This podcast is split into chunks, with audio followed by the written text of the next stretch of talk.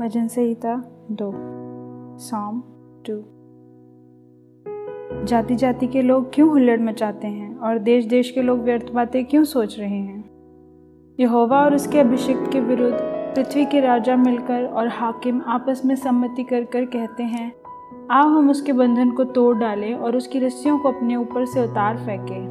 वे जो स्वर्ग में विराजमान है, हंसेगा। प्रभु उनको ठट्ठे में उड़ाएगा। तब वह उनसे क्रोध में बातें करेगा और क्रोध में कहकर उन्हें घबरा देगा। मैं तो अपने ठहराए हुए राजा को अपने पवित्र पर्वत सियोन की राजगद्दी पर बैठा चुका हूँ। मैं उस वचन का प्रचार करूँगा, जो यहोवा ने मुझसे कहा है। तू मेरा पुत्र है, आज तू मुझसे उत्पन्न हुआ। मुझसे मांग, मैं जाति जाति के लोगों को तेरी संपत्ति होने के लिए और दूर दूर के देशों को तेरी निज भूमि बनने के लिए दे दूँगा। तू उन्हें लोहे के डंडे से टुकड़े टुकड़े करेगा। तो कुम्हार के बर्तन के समान उन्हें चकना चूर कर डालेगा। इसलिए अब हे राजाओं, बुद्धिमान बनो। हे पृथ्वी के न्यायियों, यह उपदेश ग्रहण करो। डरते हुए यहोवा की उपासना करो और कांपते हुए मग्न हो।